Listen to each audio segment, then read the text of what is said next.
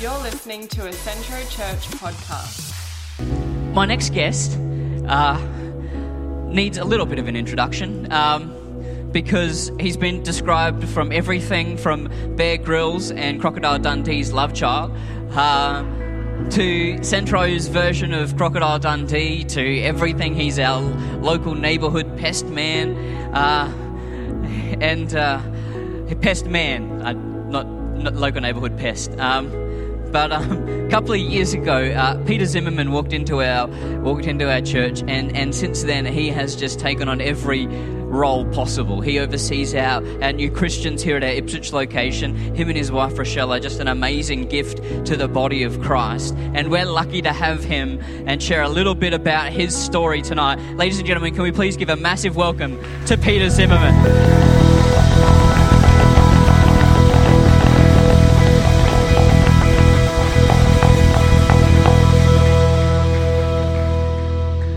I would shake your hand, but there we go. I'm just going to bow. First interview in the new auditorium. What do you think? Um, I think first I've got to clear something up. I don't know about Crocodile Dundee and Bear Grylls. Maybe Mister Bean and uh, Russell Coit, maybe. Oh, here we go. We're gonna, it's going to be a good night tonight, ladies and gentlemen. Um... So Peter, tell us a little bit, so, you know, some of you may know you, some of us may not. What, what do you do for a day job? What's Peter's week look like? Yeah, uh, I own a small business and run that myself. It's pest control, um, so... Give yourself a plug. Go on. Hello, Brett. um, yes, mate, I treat cockroaches, ants, spiders, silverfish... Do lots of termite work, um, inspections, house inspections, um, so all that sort of thing. My number's in the book, so if anybody needs me. Fantastic. And um, so you're a pest man. Uh, you're married. Tell us a little bit about your amazing wife. Yes, I'm married to the beautiful, wonderful Rochelle. Have been married now for six years. There we go. Just a bunch of kids. Uh, Rochelle supports me in all that I do, uh, within the church and without. Um, she is uh, my backing, and uh, yeah, I love her madly. Oh, that's that's amazing. And so um, tell us just a little bit about what you and Rochelle, amongst others, do on a Saturday morning. Saturday mornings, we have a, a great group of volunteers who go up to Queen's Park and... Um, We put on a barbecue for the homeless, for those who are marginalised, for those who are on the poverty line. Um, yeah, we just... We use our time in the park as a vehicle to get us there to present the gospel of Jesus. Uh, the the idea of the barbecue in the park was never, ever just to, to feed people. Um, spiritual food, yes, but not, not uh, sausages and eggs. But uh, we've had a great time while we've been there, met lots of lovely people. It really has become uh, a family to us. And um, so far, would you believe we've been doing this for two years? So far, we've seen eight people come to the Lord over that time. That's awesome. So um, do, do you have a particular story... Um Like you've probably got many stories, but you have a particular story that's come out of your work in the park? Yeah, there's many great stories, but probably one of the recent ones was we spend a lot of time um, sitting beside people and just listening to their story. Um, you know, we don't go in with guns blazing and, and hit people over the head with the Bible. So it's building a relationship with people. And for the last couple of months, I've been just spending time with a, a big fella called Phil, and very slowly, very gently, just getting to, to know Phil and just listening to his story. Well, a couple of Saturdays ago, Phil pretty much stunned me. He said, I've got a couple of mates that want to come uh, to the park, he said, but my, my mates asked me, he said, what do they do up there? And he said, well, he said, I think that they're really good people who have done really well in their life, who've never had any problems, but they just want to give back to us. So I told Phil a little bit about my story, and he was pretty much gobsmacked um, that we we were all hurting, we were all broken ourselves. Um, but Phil also told me, he said, uh, the other thing that I've appreciated, now in this time, in this last two months, I was sitting next to Phil, I've not spoken to him about Jesus, because I just wanted to get to know Phil. And so Phil said to me, oh, the other good thing about coming up here is, he said, we don't get hit with the Jesus thing. So immediately I get this little angst in my heart, you know, oh Lord, what can I do? So for the next half an hour, I presented the gospel to Phil without him even knowing. And he left and he wasn't offended. So that's because I, I'd built a rapport with him, so yeah. Brilliant. So so that's Peter now. So P- that's Peter Zimmerman, uh, twenty-eight, I believe, um, currently. Um, so that's Peter Zimmerman now.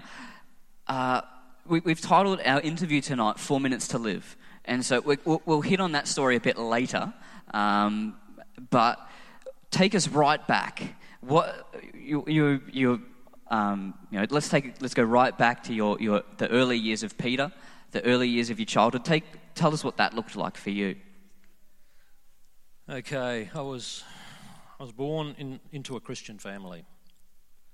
At the age of seven, my dad said to me, "If you go into your room and kneel by your bed and ask Jesus to come into your heart, to forgive your sins, he will give you eternal life." So seven-year-old boy, I thought that was pretty wonderful. So I did that.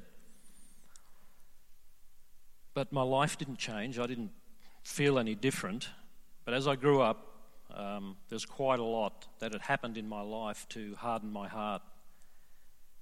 As I grew up, I walked further and further away from God. Um, nobody knew me as a Christian, even in uh, early adult life. But it was a foundation, that foundation of God, that foundation um, that had kept me. You know, I think all of all of my life up until two thousand ten, which we'll probably get to later, if you'd asked me if I was saved, I would have said yes. But I, I honestly believe I had Jesus in my, my head and not my heart. Um, there were some pretty significant times as I grew up that led me to to this point tonight. So you mentioned that like there, there were some things in, in your early life that hardened your heart. Uh, just just take us through what, what that meant for you. Yeah. Um, my dad was, was a big man. He was he was a tough man. Um, he was a well digger when he was younger, so he physically he was unstoppable. But he was a very hard man, and I think because I was the eldest, Um, my dad was particularly hard on me. Yeah, my dad used to um, beat me pretty, pretty much with, um, you know, the, started with a with a leather strap, ended up with a lo- an ironing cord. And the day that uh, I stood before him and he flogged me and I showed no emotion and I never moved, I'd built a hardness in my heart already. My dad just looked at me and walked away. But from that point on, he started to use his fists. So, you know, what the Bible says really is true. I tried to to overlook what he had done and just write it off, but an offence had built in my heart. And from that offence, imaginations came. And I'm, I mean, I had murderous thoughts towards my dad. Those imaginations turned into a stronghold of hate. And I had a, a, a white-hot hatred towards my dad as I grew up. And really it wasn't a natural hate. This was this was something deep and powerful. From that hatred, though, came a, a bitter root.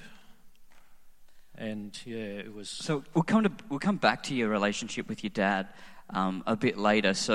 Um, So you, your early early life, you probably describe yourself as, you know, you'd hardened your heart by that point. You'd learnt to show no emotion. So, you know, when, when you moved into adulthood, you know, around that eighteen-year-old, I think we've got a, a photo of Peter at eighteen, a strapping young young man at eighteen. There he is. Peter Zimmerman at eighteen, ladies and gentlemen. Um, I, I don't think they make shorts that short anymore. Um, probably for reasons uh, that we won't go into tonight. But and that, that's you as a young guy, always kind of outdoorsy. Hey, mate, if you got the leg, show it. Yeah, exactly. I don't. Um, so that's, that's coming from a, a place of jealousy. So you at eighteen, um, you know, w- what did that look like for Peter? Uh, eighteen, well, seventeen, uh, I got my car, my first vehicle, and really freedom came for me. Um, by the time I was eighteen, late eighteen, uh, I bought my first four-wheel drive, and once again, freedom meant um, going bush. It meant uh, exploring some of the remotest places in the in the country, the, the Kimberleys, the Gulf, uh, Cape York. It meant getting away from home, and um, just I found peace, what I thought was peace. I, I found it in the bush. I found it that I could I could hide, I could be myself. Uh, I could test myself.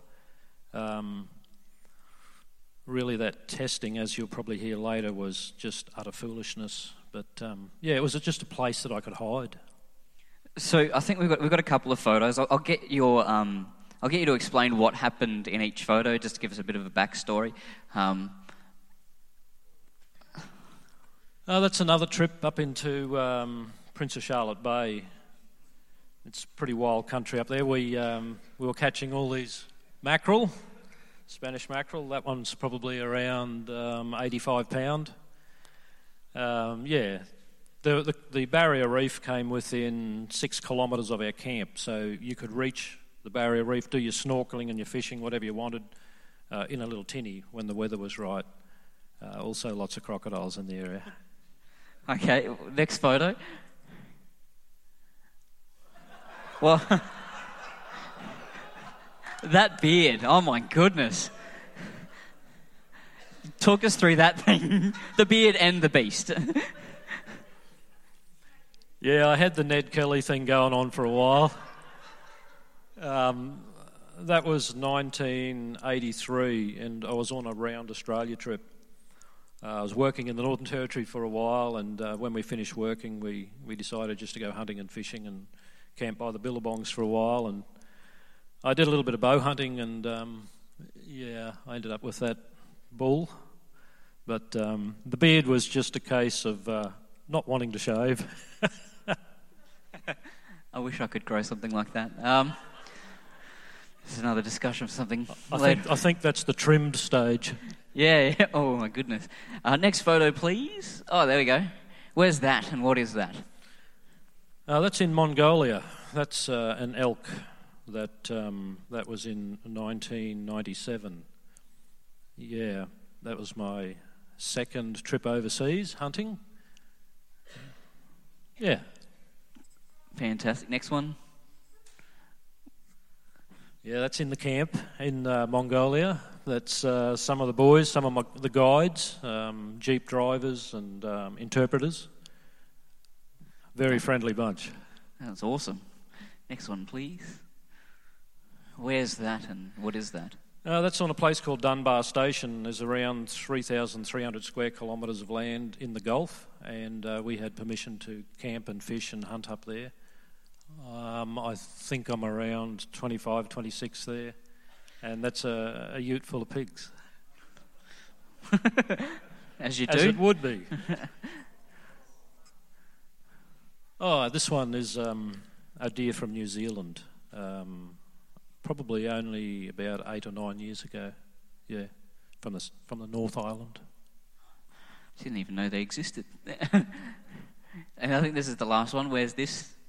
Oh, yeah, this is um, Currumbin Beach, just south of Cairns. I had a mate living up uh, right next to the beach, and I'd go up there oh, for half a dozen years, stay with him for a couple of weeks at a time, three weeks at a time, and um, yeah, we did lots of fishing, caught lots of crayfish, just living the dream. So obviously you're an outdoorsman, you love the outdoors. Probably just from those photos, you probably found yourselves in a lot of dangerous situations. How did you, like, did you deliberately put yourself in those situations, or was that something that you just kind of found yourself in?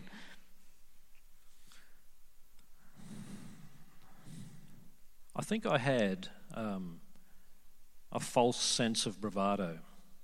I think I had um, a recklessness, a recklessness in me that was brought about by Uh, I'd never valued myself. Um, most of my life I was told I was worthless.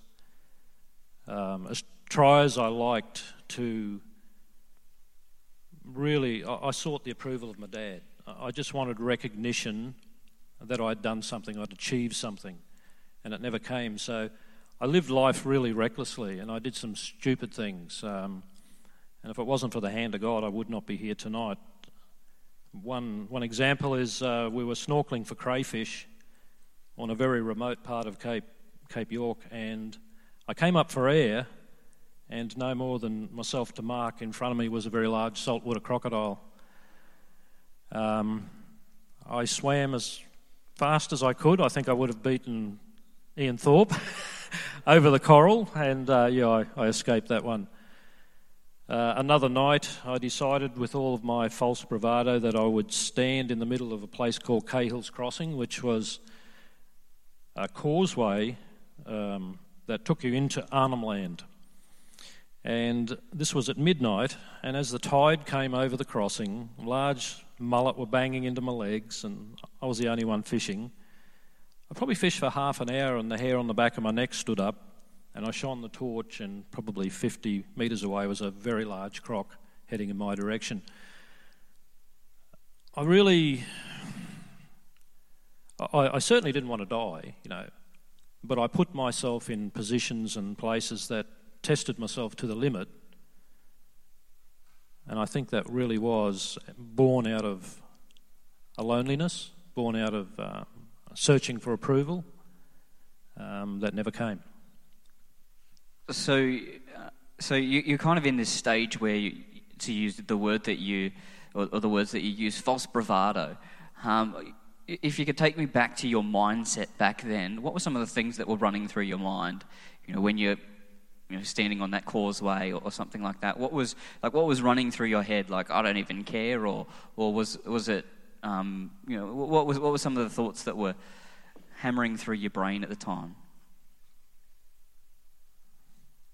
Because I had accepted Jesus, or thought I did, at seven seven years of age, all this time that I'm doing these crazy things, if you'd have asked me, I would have said, yes, I believe I'm saved. But I remember the time when I I actually mouthed this, I spoke it out, that, oh, well, if I end up in an accident or I'm grabbed by a croc, I'll cry out, Jesus, save me and forgive my sins. Well, there came a point in my life where God showed me that that wasn't the truth, that uh, what I was doing was reckless. Um, I didn't consider my own life. I didn't consider the life of my mum or anybody else. Um, yeah, so I, I think it was just, um, I just I, I just didn't care. I, I didn't purposely put myself into those dangerous situations. Well, you would if you walk out onto a causeway at midnight, but uh, but um, you I know, accidentally you... fell into a causeway and fished for half an hour. Yes, I was dream fishing. Um, yeah. So look, uh, Peter. Now, if you could go back and tell twenty-eight, twenty-nine, thirty year old Peter, what would you tell him? Stop and think about it. No, that's good. Um, so you mentioned that, that there came a time because you made the decision and and you accepted Jesus into your heart, you know, by going to your bed. But you know, you said that you believed that you were a Christian, but it didn't alter your life. Did that change? And when did that happen? Yeah, it didn't. It didn't alter the way I lived. Um, I started drinking when I was sixteen years of age. And that became a real problem by the time I was in my twenties. Um, yeah, I did some silly things. I enjoyed what the world wanted to throw at me. Uh, I, I tried to fill my life with with stuff. Uh, back in the early seventies and, and eighties, you probably remember a bloke by the name of... Um, somebody. I know the one. Albie, Albie Mangles. Yeah, Albie Mangles. He said that um, adventure hadn't quenched his appetite but had created it. So I took that on as my mantra. I, I thought, well, this is what's going on. Uh, I just need to travel, I need to buy things, I need to fill my heart. There was a loneliness in my heart. Not only was there bitterness and hurt and brokenness, but there was this deep loneliness, the, more of a cry for acceptance. Um, and, and I tried to fill that, that void with everything I could. In the periods of time that I was in the bush or on an adventure, I seemed to find times of peace. But as soon as I came home, the peace left. It wasn't a true peace, and it was a, it was a false way of living. So what was the turning point? What was the catalyst for the change? Talk us through that. Talk us through Four Minutes to Live. Okay. It was nineteen ninety-seven in August, and I was on my way to work, uh, just living life like every other day. Wasn't going to church, uh, wasn't walking with the Lord. And I was on my way to work, and uh, it was a very pea soup, uh, thick fog. And I got halfway to work out the back of um, Tallagalla, where I, I turned off at Minden and would drive across the back of Tallagalla to the mines. Uh, as I came down into the gully at six o'clock in the morning, there was uh, shattered glass all over the road. There was Um, Uh, skid marks, there was stains on the road. Uh, you could see that an accident had just happened, but there was no uh, no wrecked vehicle. So I got to work, and all the all the bo- uh, boys in the mines were gathered around the mines manager, and I found out that my good friend and my foreman had been killed that morning when a horse stepped out in front of him. So I, I thought about that during the day. That was pretty hard-hitting. And on my way home, just this, this one thought came as I drove past that accident site. It was just one thought down deep inside of me, and, and said, how long did he have to live? So I simply measured the time from the accident site to where he turned off, where I, and, and I turned off each morning to come to work, out on the Toowoomba Highway. And it was exactly four minutes. So I would, every day for the next Uh, three weeks, I drove past and I thought, how long did he have to live? What would he have done in that four minutes if he had known that these were the last four minutes of his life? Would he have rung his wife up and, and said, honey, I love you? Would he have spoken to the kids? Would he have turned around and gone home? Uh, a couple of weeks after that, I ended up in Mongolia. And it was the last day of the trip, and we pulled up down a side street, and I got out of the car and I ran to the main road, to the edge of the main road. We were souvenir hunting. It was the last day there. And as we do in Australia here, I looked right and I saw a, a vehicle about eighty metres away. I looked to the left and I saw a truck about fifteen, twenty metres away. I looked to the right and thought, that car's not getting any closer, so I stepped out onto the road. Uh, all I heard was tyres screeching, Um, a horn blowing, and a hand grabbed me by the left-hand shoulder, uh, lifted me off the ground and pulled me backwards. And of course, as someone sneaks up behind you and touches you on the shoulder, you immediately turn that way, and I looked up at the truck as it skidded past where I had stood only a millisecond before. And a thought penetrated into my heart straight away, how long did you have to live? So I have no doubt that that was the voice of God, and I had no doubt that God was calling me. So I looked over at my mate, um, Henry. Henry's a spud farmer from Melbourne. He's probably weighs one hundred twenty kilos. He's a big boy. And he was as white as a sheet and shaking. And he said, mate, I thought you were dead. Well, I can tell you, as I walked across the street, I made a promise to God that I would come back to church.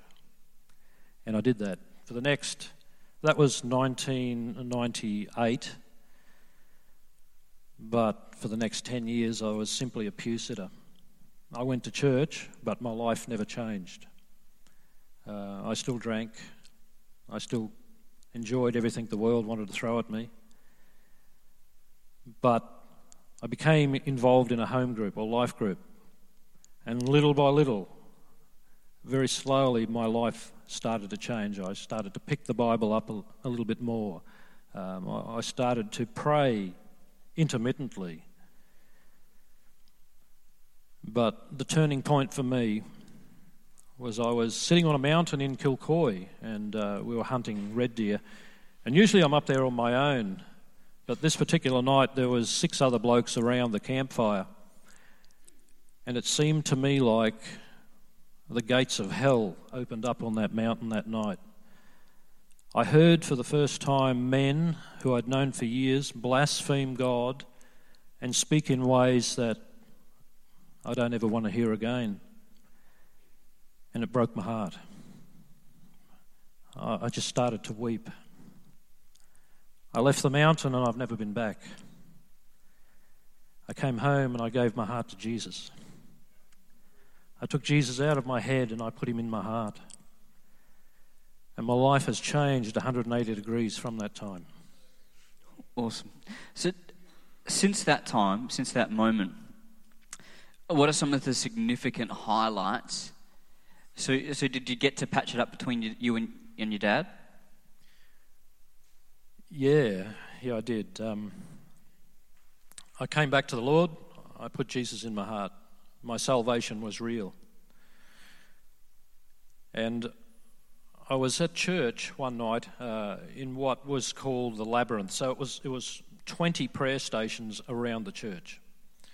And I remember getting to prayer station number six, and on the card in front of me simply was said, "Is there anything between you and your dad?" Well, that was it for me. I stood there a blub- blubbering mess, and I really knew the Lord was touching my my heart that night. So I spoke to Rochelle and I said, "Righto, I've, I've got to go and see my dad.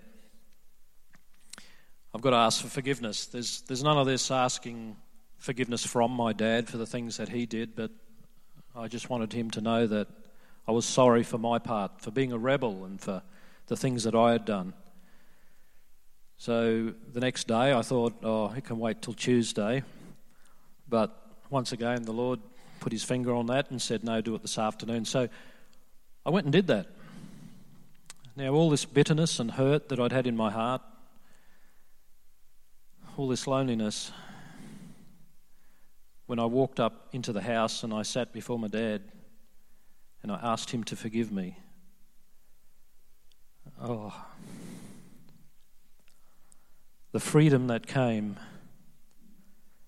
God wiped it all away in that one afternoon. He brought freedom from the hurt. He healed my heart. He restored a relationship with my dad.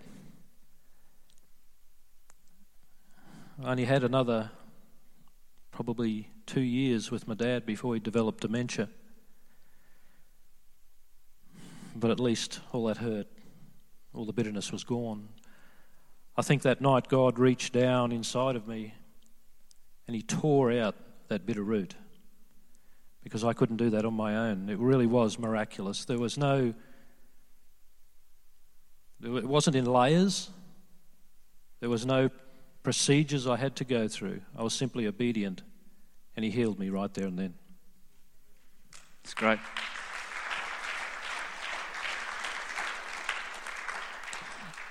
Can I just ask you on, on that point, because I think that, that there's maybe people that have a similar story, not necessarily in the terms of their father, but maybe somebody's done something or something's happened to them that's kind of caused them to, and, and, and your reaction was false bravado. What what would you say to young Peter that's holding on to that hurt, holding on to that bitterness? What would you say now, knowing what you know? Well, knowing what I know now, I know there's a better way. I know that offences, holding on to an offence just really is like cancer in the bones. It's like drinking poison. It it, it, it just gets worse. The, the longer you hold on to an offence, the worse it gets, um, especially if you allow that bitter root to develop. Uh, what I would say to young Peter now would be, there is a better way. There is a Heavenly Father that loves you so much Uh, that he doesn't want you to hold that in your heart. Uh, let go and release an offence. Talk to the to the person about it. Go directly without haste and, and talk about it. Don't hold it, because yeah, an offence is, is something powerful. It's it is really soul destroying. Awesome. So take us take us through maybe three highlights of post Mountaintop Peter. Three highlights uh, of your modern walk with God. Just three three of three that stand out to you the most, whether it be in like interactions that you've had or moments that you've had with God. Just t- talk us through a couple of those. Let me start with the low. When we were young blokes, we often thought that if we had trouble, you know, you, you ended up going to whatever, if you had trouble, that it was easier to uh, change your name and go to the Territory, because the Territory to us was the last great place. It was a wilderness where you could just disappear. So I never ever thought about suicide. But at the lowest point in my life, that's what I thought about. And I'm here tonight because of my mum.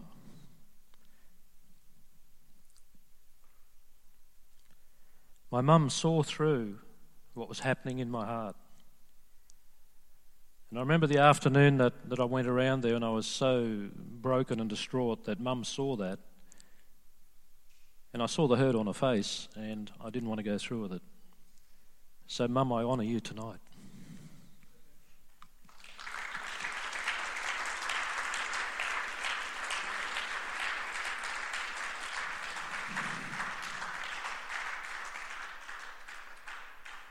So the highlights in my life. Well, one is definitely marrying Rochelle. Another highlight is coming here to Centro. Uh, can you believe it's three and a half years now? Um, we have a, a beautiful family here, and uh, we really do feel at home. Um, yeah, we've been so blessed.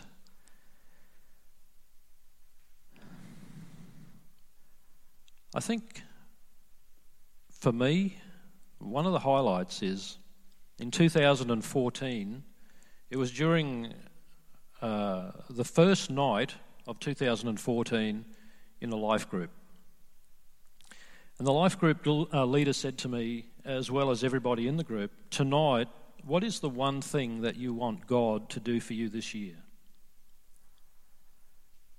And I simply asked that God would teach me how to love. I missed that as I grew up. I didn't know the love of my father. And I really didn't know or know how to express myself to other people. I didn't know what love was. So I asked God to show me how to love. And praise God, He has done exactly that, because He pours His love into me to flow out onto other people. The highlight of recent years is serving people in the park. It's having a heart that has been broken for God. It's having a heart that's been remoulded. It's a, a heart that was uh, taken from me, that was of stone, and God reshaped it and remoulded it, poured His love into it, so that I can pour love into other people. That's great. Well, thank, thank you so much, Peter, for sharing your story. And, and, I, and can I just say thank you so much. You are truly a giant that walks among us. Can we just thank Peter for sharing his story? Thank you so